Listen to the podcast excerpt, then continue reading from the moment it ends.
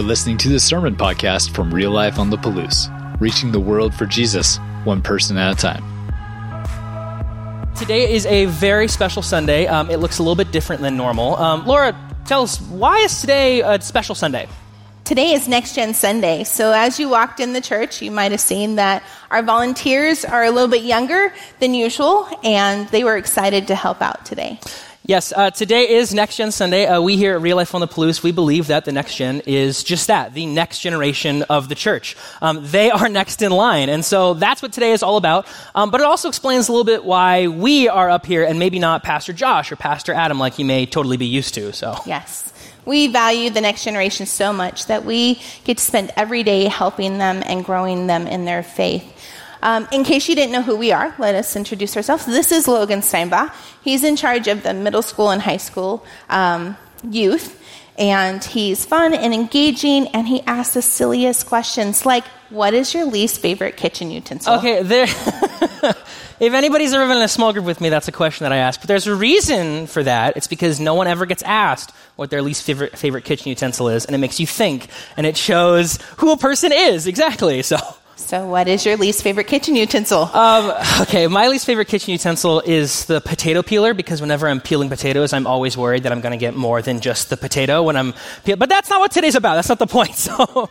Um, but that's who I am. Uh, but you may not know um, who this is. This is Laura Uhlenkott. Uh, she is our children's pastor here at Real Life. Um, she is in charge of uh, uh, infants through elementary. She is kind. She is passionate. She is devoted. Um, and if I'm being totally honest with you guys, she's a little bit of a workaholic. But Laura cares about the kids of this church so much that she devotes her time and her energy, so much so that she's willing to put up with people like me in order to uh, pour into the next generation. Um, we could not be more happy with the kids that we have here, whether they are uh, in infant care all the way up to high school. Um, but don't just hear it from us. Um, I believe we have a video to kind of tee up life for kids. So go ahead and check out this video to learn a little bit more. That video was a glimpse of what it's like in our elementary small group in Life for Kids. Usually there's a few more kids and a lot more noise. As Logan said, my name is Laura Uhlenkott, and I'm the children's pastor here at Real Life. Welcome to those that are joining us online. I want to take you back for a moment, but I'll need your participation. Jesus loves me, this I know. Bible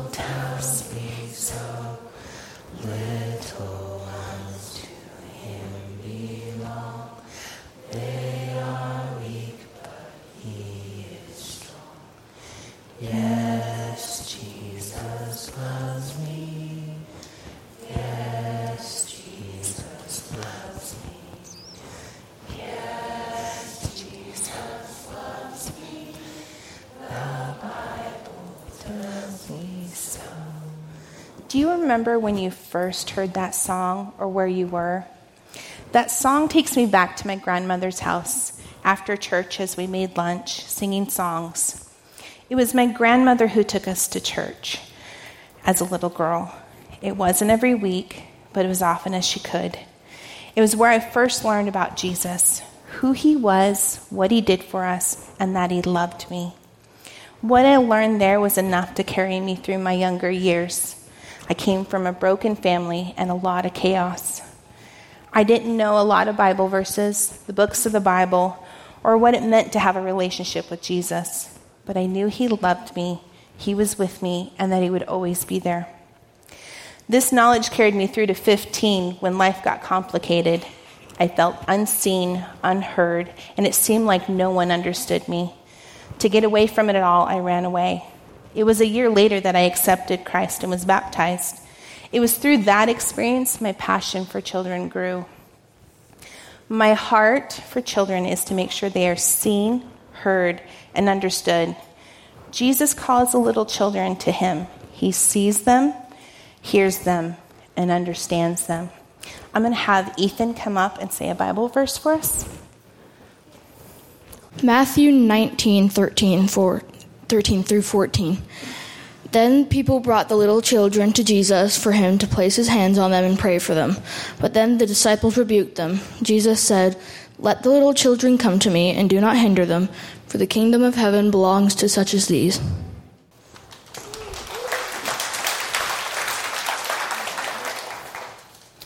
I see the little kids on Sunday run up to the swinging doors, eager to get to their classrooms to see their leaders, and be with their friends and learn about Jesus. It's so cute to see them with their hands on the doors, swinging doors, just trying to peer over on their tiptoes.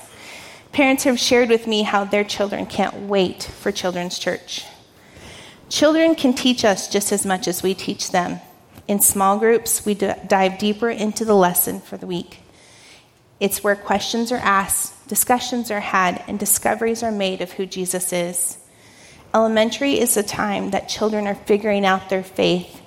It's through their questions and perspectives that the leaders learn something from the kids. I had a leader tell me once, after serving in a classroom, that she had heard the Bible story many times, but hadn't thought of it in that way. Statistics show that 85%, 85% of people that come to Christ do so before the age of 15. 18, sorry. 15% said they accepted Christ before age 6. 32% before, between the ages of 7 and 11. That's our elementary ages. And 36% between the ages of 12 and 19. That's our middle school and high school. After 19, the percentage drops to 16%. Children and youth ministry is critical during this stage of life. Children aren't the church of tomorrow, they are the church of today and tomorrow. They make a difference now, give and lead today. They pray big prayers, ask big questions, and bring people to Jesus. As you walked in this morning, you've seen kids and youth at the front doors and throughout the lobby. They're a little more visible this week, but kids and youth serve every week from coffee, production, worship, and Life for Kids. Life for Kids welcomes LITs in the ministry. LITs are leaders in training. They are students 7th through 12th grade.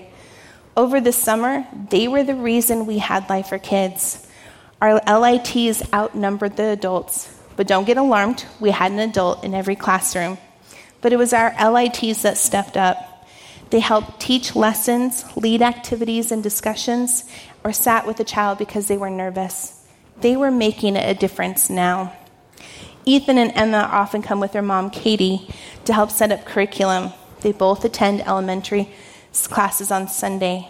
On Easter, they signed up to be in a classroom, but Ethan asked if he could be in his own classroom after the service, the leader shared how Ethan has a passion for serving and did a great job. A couple weeks ago, Katie was serving in a classroom with Emma. After service, Emma came out and asked if she could help again. I said, Yeah, you can stay. She turned around and went back down the hallway, ready to serve another service. They are making a difference now and leading today. I had another leader that asked if her grandkids kids who were visiting could help in the classroom for a service? I said, Absolutely. I later asked if they enjoyed it, and she said they had a great time and wanted to come back. These kids that don't go to church but felt seen and welcomed. Six years ago, I was asked to be a leader at Life for Kids camp. I had 10 girls in my cabin. Girls had a great time. But I had moments when I thought, what was I thinking? I don't know what I'm doing. They aren't learning anything. I'm failing. I went back the next year and asked for the same group of girls. I questioned again whether I was making a difference. Each year I have moved up with the girls. I even took them camping during COVID when camp was canceled. Six years ago, I took a risk. I stepped out of my comfort zone and, and invested in a group of girls. In June, I got the privilege of having one of those girls serve as an LIT at camp. Several of those girls are serving in Life for Kids. They're making a difference now and leading today. Emma? Luke 18:16 But Jesus called the children to him and said, "Let the little children come to me, and do not hinder them, for the kingdom of God belongs to such as these." Good job.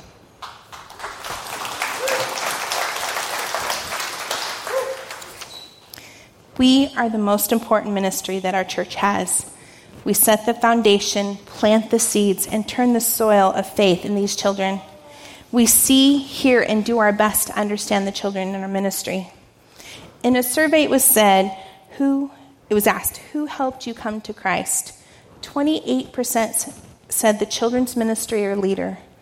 50% said that their parents helped them come to Christ.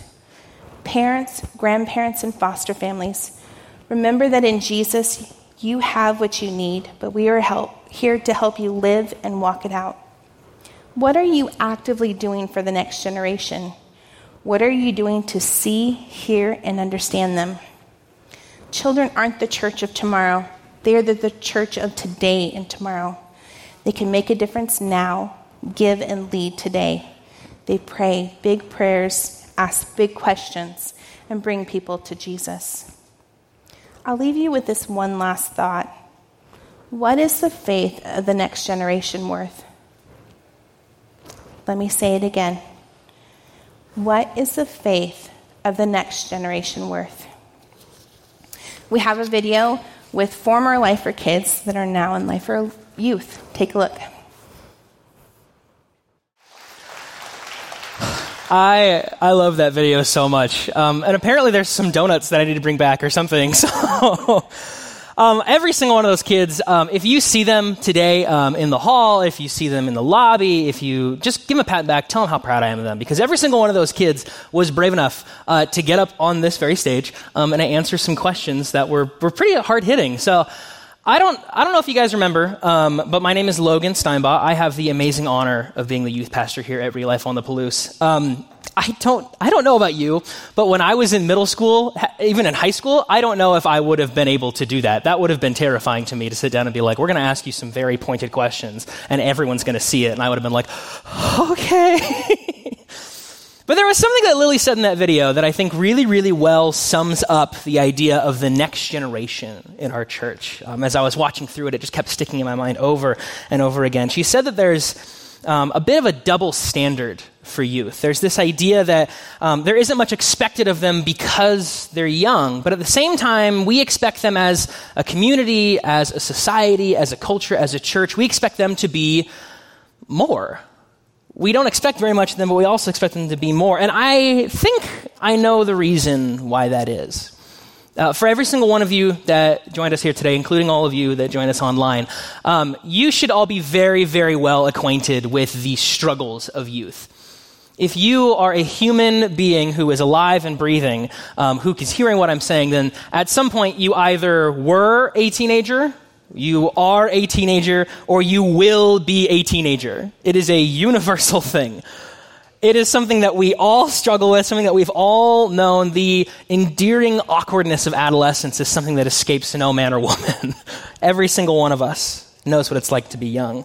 And we all know what it's like to try and figure out who we are while at the same time trying to figure out the intricacies of this great big world around us. And that makes each other task very difficult when you're trying to find out who you are and who the world is at the same time. And because of that, I've noticed that we tend to express sort of low expectations for young people, low expectations for middle schoolers, for high schoolers, because we expect them to maybe not be able to reach whatever standards that we set for them.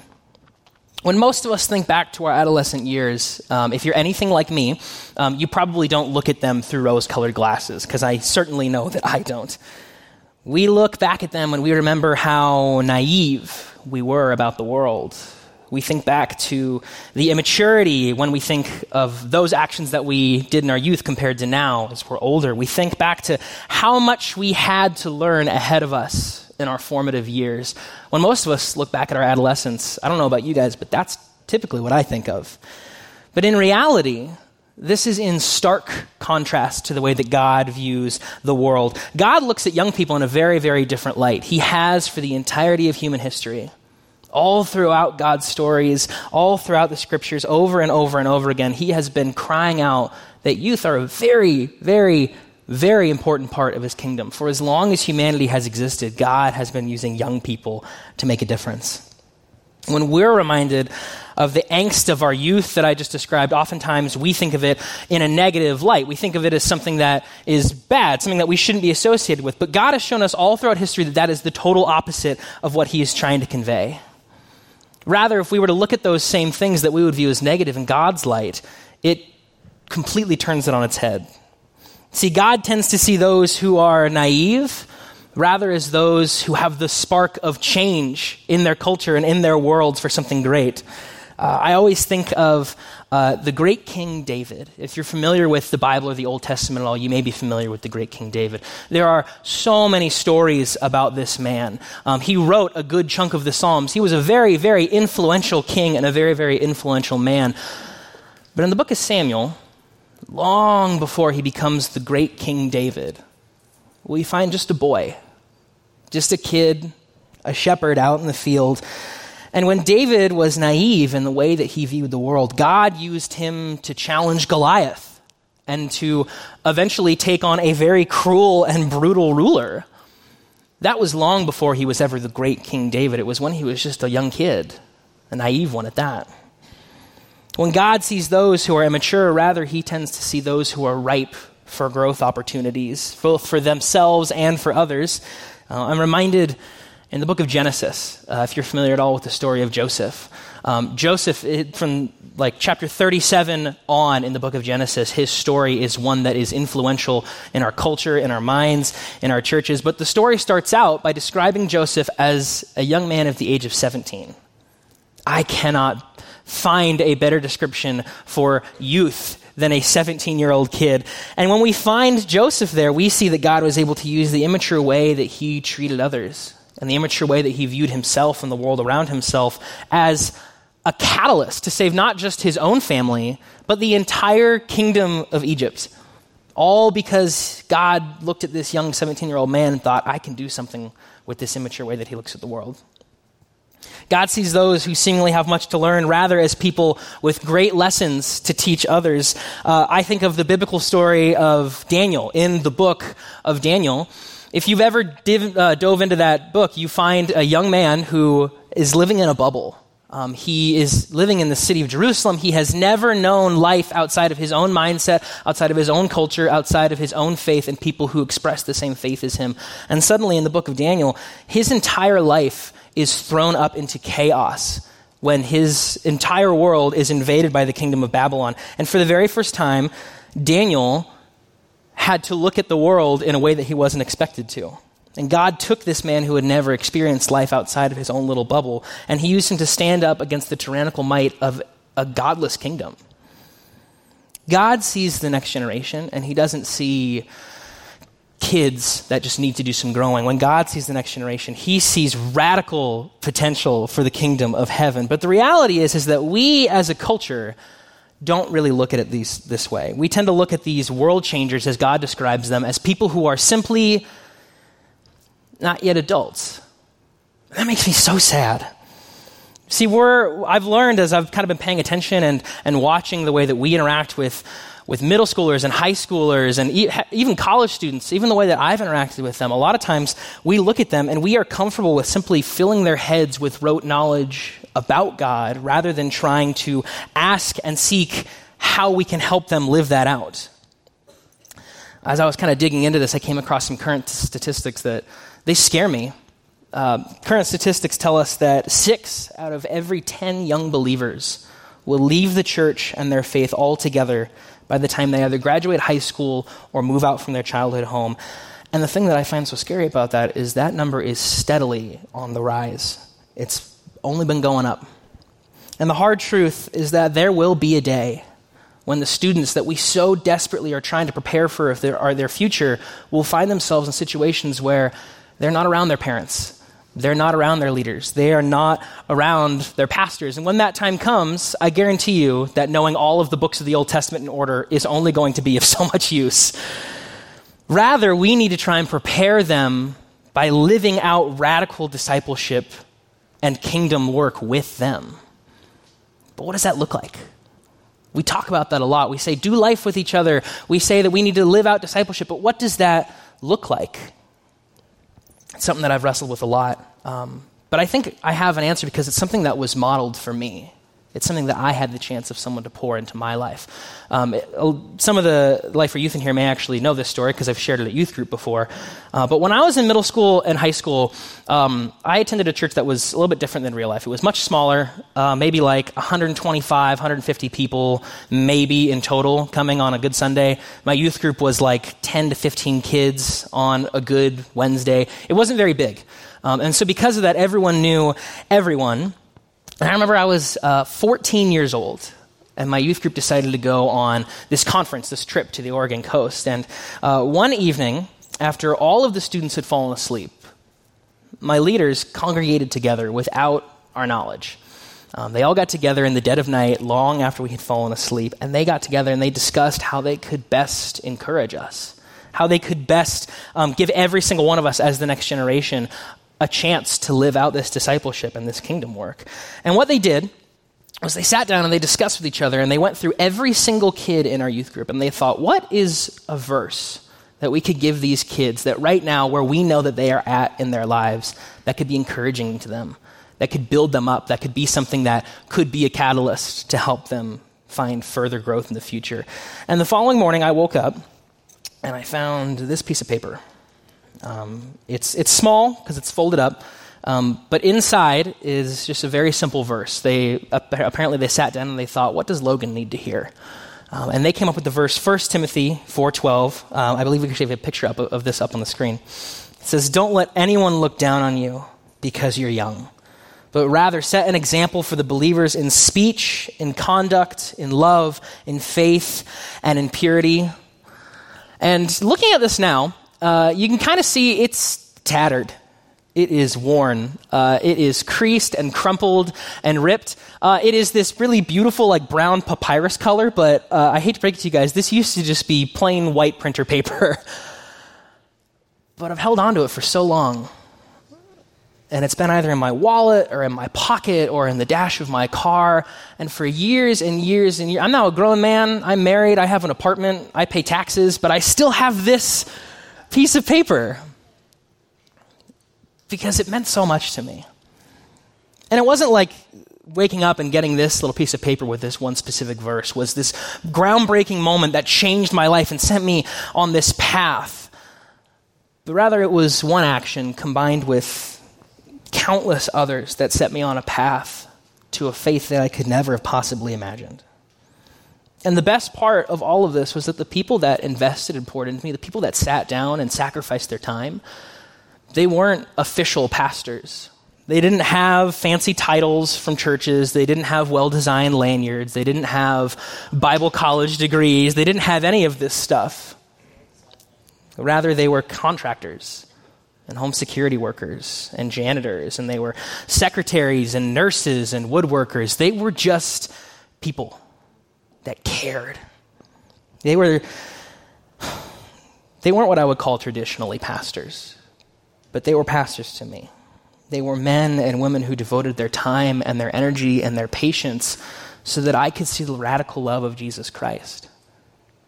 When I look at this paper, I don't just see a piece of paper, I see people who were willing to be inconvenienced for me.